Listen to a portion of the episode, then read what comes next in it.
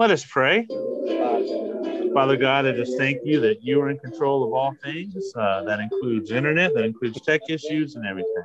Ask that you meet with us. Just let this episode go the way you desire. In Jesus' name, amen. Amen. amen. Well, welcome to another scripture talk. And uh, it has been an interesting week. Uh, we we're not on our regular scheduled time because of tech issues. We tried a second attempt at a live show, and uh, internet is continuing to not be a lover of us this week. And so now we're doing a, a pre recorded show that hopefully you are actually getting to watch. Um, so, anyway, uh, I am Pastor Scott Ketchot. Uh, with me, as always, is Go, Sister Brandy. I'm Sister Brandy Dudley. Good evening, everybody. Go, Stacy. Stacy Tyler. All right. And so we are here with, as always, our scripture talk and our uh, scripture that we're taking a look at today. Because by George, at this point, my frustration level, I definitely need to get into some scripture. Uh, is John chapter 2, verses 12 through 25. And, and, and it's kind of interesting because I can kind of relate to Jesus in the scripture right now. Uh, so it says, After this, he went down to Capernaum together with his mother, his brother, and his disciples, and they stayed there only a few days. The Jewish Passover was near, so Jesus went up to Jerusalem.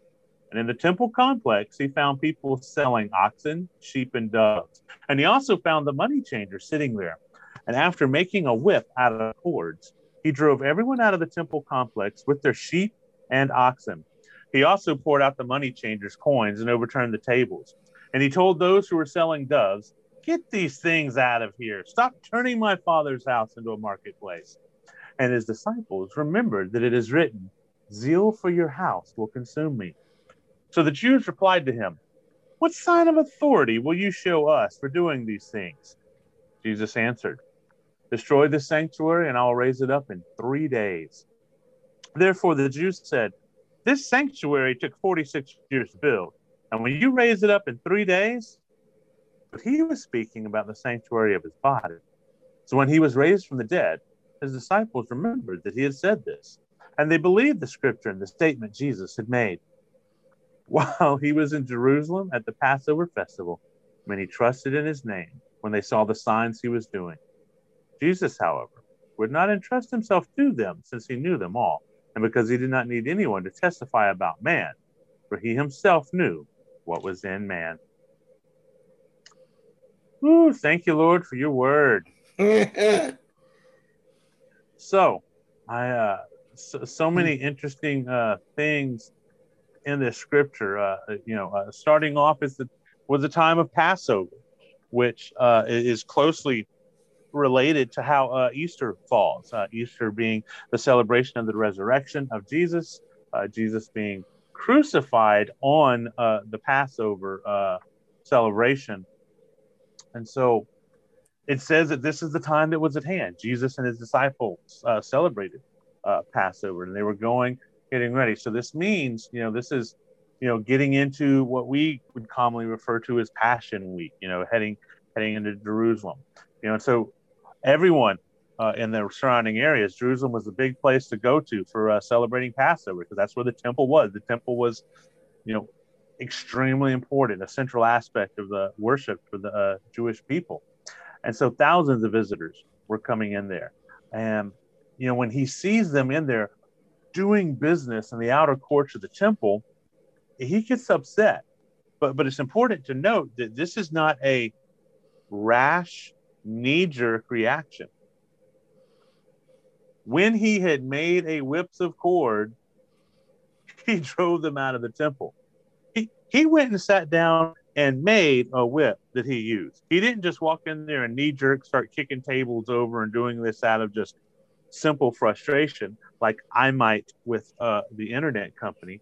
Uh, this is him pausing and waiting, and, and, and, and it's a righteous anger and, and that's important to understand. One of the things is that uh, anger in of itself is just an emotion; it's not a sin. Uh, Jesus shows some anger.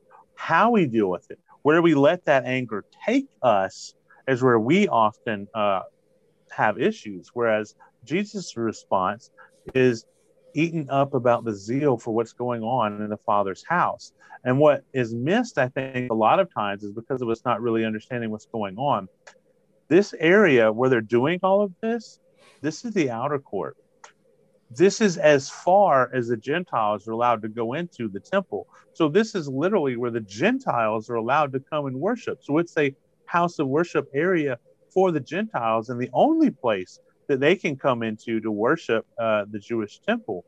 And instead of that being allowed a special place for them, they're they're, they're doing money changing. They're, they're, they're charging exuberant uh, rates. Uh, and what, what I mean by that is, you know, they have certain things they have to sacrifice, and uh, they would only be allowed to purchase those things with temple currency. You know, is what if you look at the different uh, historical aspect of what's going on, and so they would come with their regular money and these money changers were doing exactly what it sounds like. You know, oh, hey, you have to change your money over into the temple currency, and then you can uh, buy this dove. You know, this dove is real cheap. It's only two temple currencies or whatever. However, they would charge a, an exchange rate where they weren't giving them a fair exchange on regular money to the temple money. And so that was just part of what was going on. And we have to be clarifying so a couple of things because people have taken this story and just made it into something else. Like one, they would say that Jesus got the whip and was whipping on people, and that's not correct. That he drove them out. He used the whip to kind of make that motion of like rawhide and cattle. You won't hit mm-hmm. the cow, but you'll make the motion to let it go on and such. And then two, they say, well, he didn't like it that people were uh, making money and selling things and such. It was where it was being done. He had nothing wrong with people making a living. You know, they, that's their job to do it. Okay, fine. But it was where they were selling. If they had a took it on the outside of the temple, no problem at all no problem. But you were in the Father's house. You were in that outer court, as you said, where the Gentiles, where we would worship God at that moment. And those market changers took that away from the yeah. Gentiles, so to speak. So he was upset that something as materialistic as selling uh, and buying and selling took away from worship. That's why it's very dangerous when you put money before worship or anything of that nature. So, right. You know, he would just let them know, hey, get out of my father's house. This is not Walmart. no doubt. And, and, you know, that would be kind of a, uh, a good modern example. You know, we, we understand that there's no issues with the selling of things and Walmart and stuff like that, but this is really like someone coming to church. Uh, they wanted to give an offering, oh, that's great. We'll take your offering, but you can't just use your regular money. You got to use a special, uh, you know, United Methodist Church, special Baptist Church money, the special whomever money, and and then we're going to give you a seven to one or a, a five to one, you know, exchange rate. So now you can go give your offering. You know, they it was not just making it as a merchandise, but also cheating people yeah. out, out of out of stuff, mm-hmm. and you know, it's so they're basically spoiling the only place that the uh, Gentiles could pray. You know, if we were just you're trying to have a service while they're trying to have an auction and sell off cows and stuff there in the sanctuary, that'd be a bit distracting for the people trying to worship.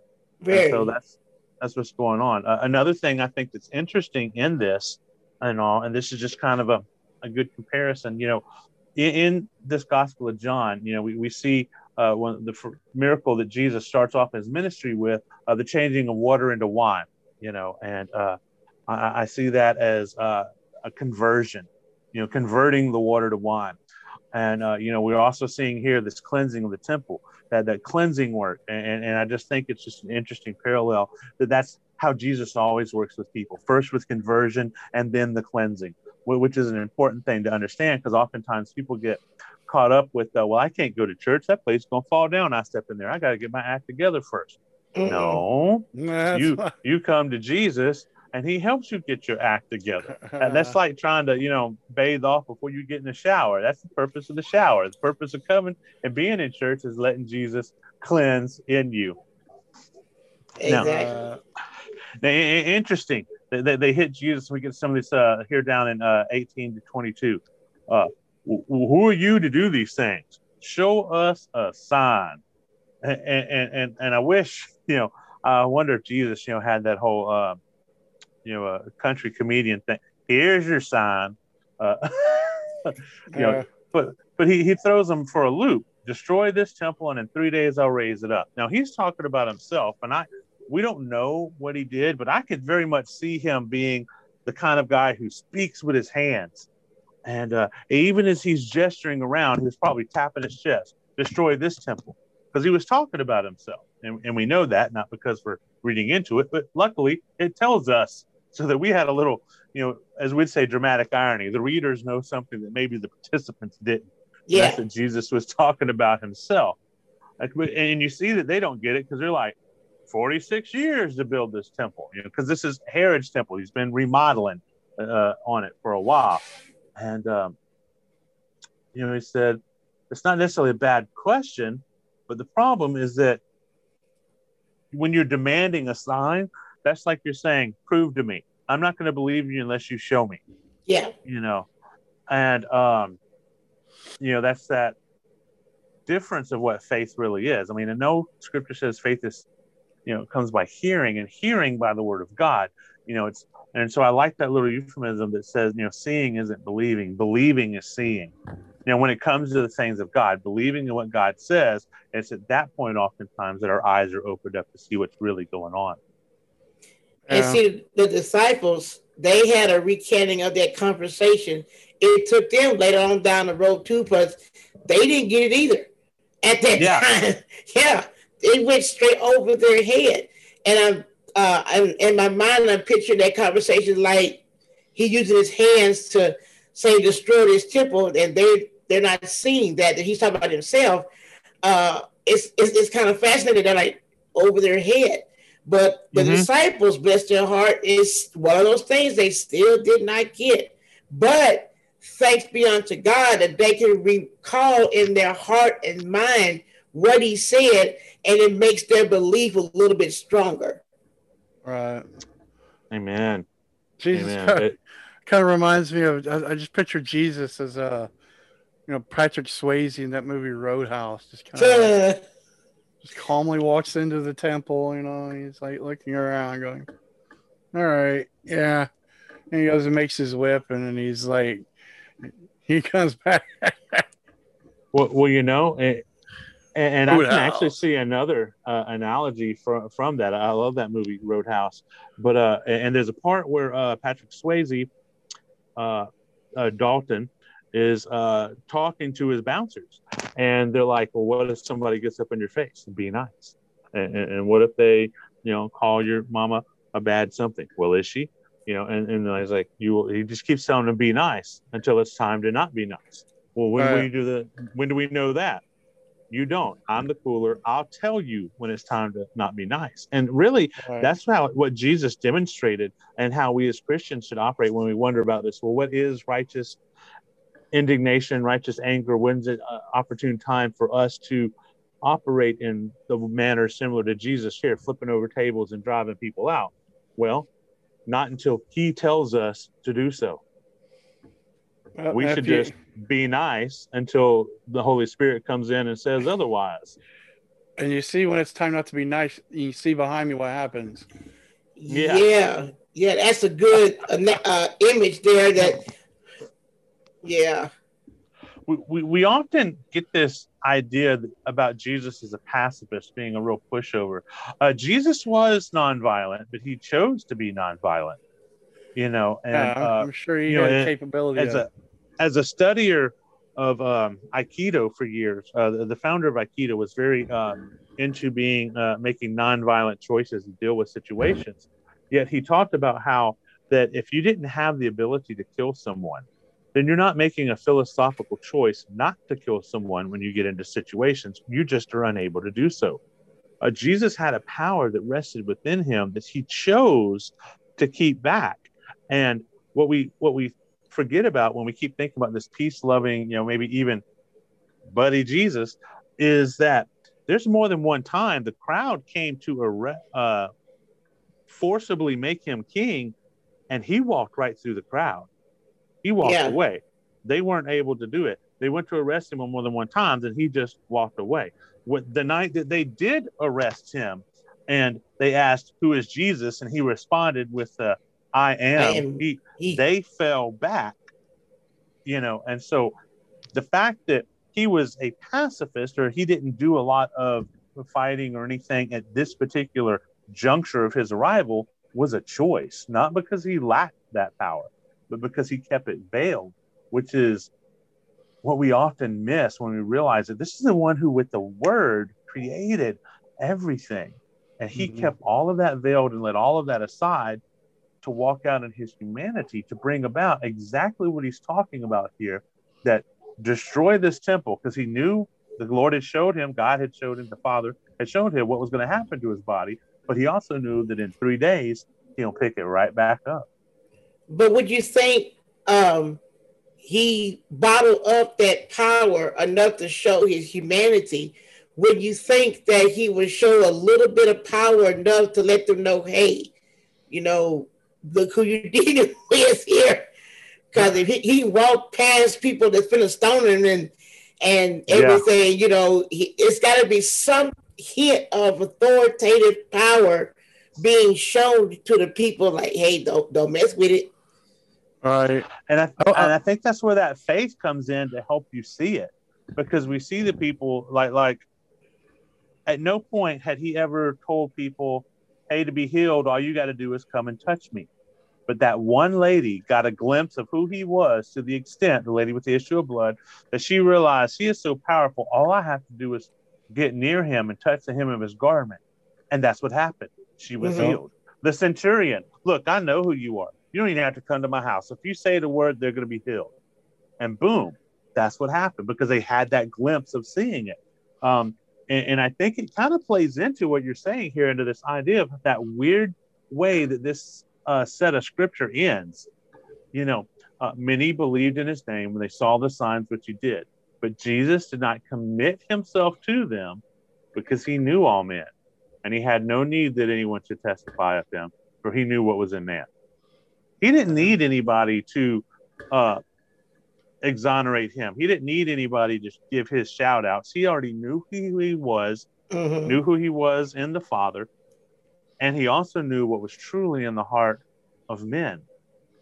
And mm-hmm. that even in the best of intentions, like, like we saw with Peter chastising him, you know, oh, that ain't how it's going to be.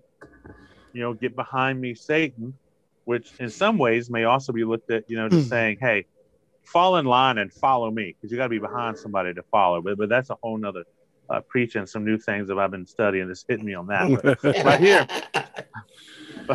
so if, Go ahead. Uh, check this out. So I'm sitting here like listening to you, and I'm staring at this painting.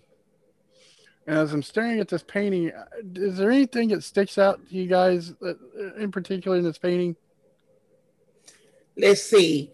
Uh, for the listening audience, uh, we've got Jesus um, with the whip in his hand, and you got animals and people, some of them are on the ground, some of them are holding their end for dear life, and some people are like, oh my God, look at this. And some of them are in the background going, wow. So there's one lady in the background there that just kind of like comes off calm and cool and collective. Right. Like she's just looking, going, hmm, yeah. See, I wish I knew who that was, but my my spirit would say if the artist was depicting this, that that might have been his mother. See, I was wondering that. You know, that's his mama going, well, it's been a long time coming. Well, and, and you know, uh, as I'm thinking through this, this whole aspect of knowing what was in the heart of man, you know, this comes chronologically, though we're talking about it afterwards. Uh, this comes prior to the Passover meal where you know where we see uh, that that that verse of Peter pulling him aside and chastising him about talking about dying and stuff. you know, and, and you know he knows that the people of more than one time wanted to make him an earthly king, and he knew that that's not what God's plan was at this time, and so that might even be part of knowing what's exactly in the heart of men that they didn't quite see God's plan yet, and so he wasn't going to entrust himself to them because he's entrusting himself to the Father. And in much the same way, that's what we should do, uh, knowing that even those people that have the best of intentions can get off of what God's plan is. And so instead of entrusting our fate and trusting our lives to other people, yes, we need them to help us, but our ultimate trust should always be of putting ourselves in God's hand and not needing anyone else to testify, not needing anyone else's approval of us, only God's.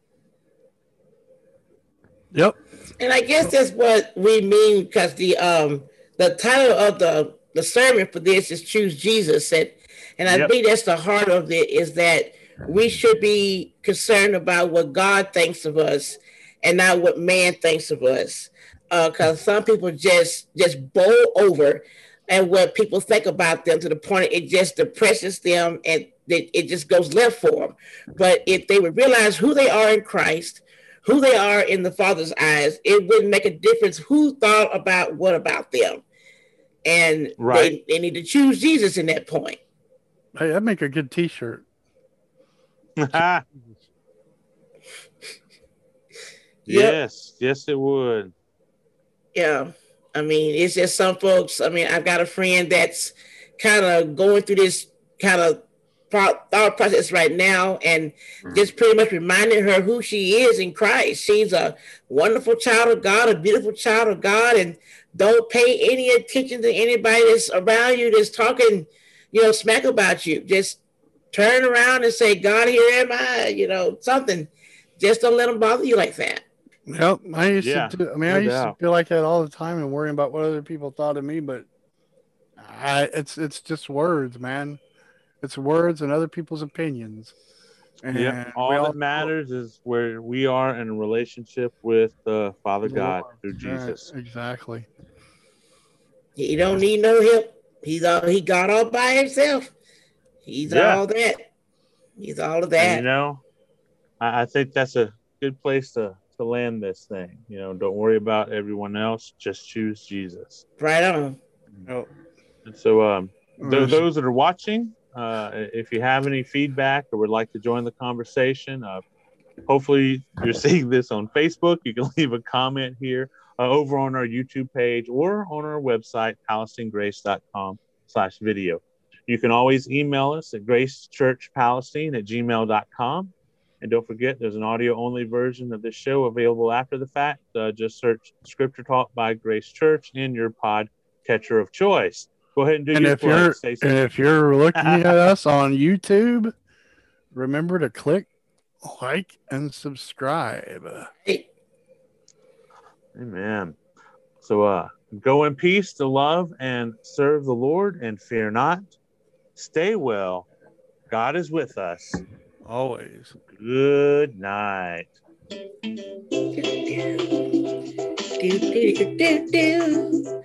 Yeah.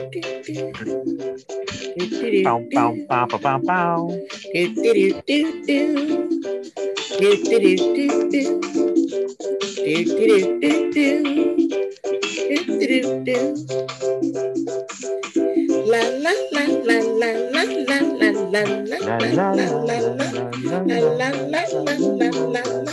la la Good night, everybody.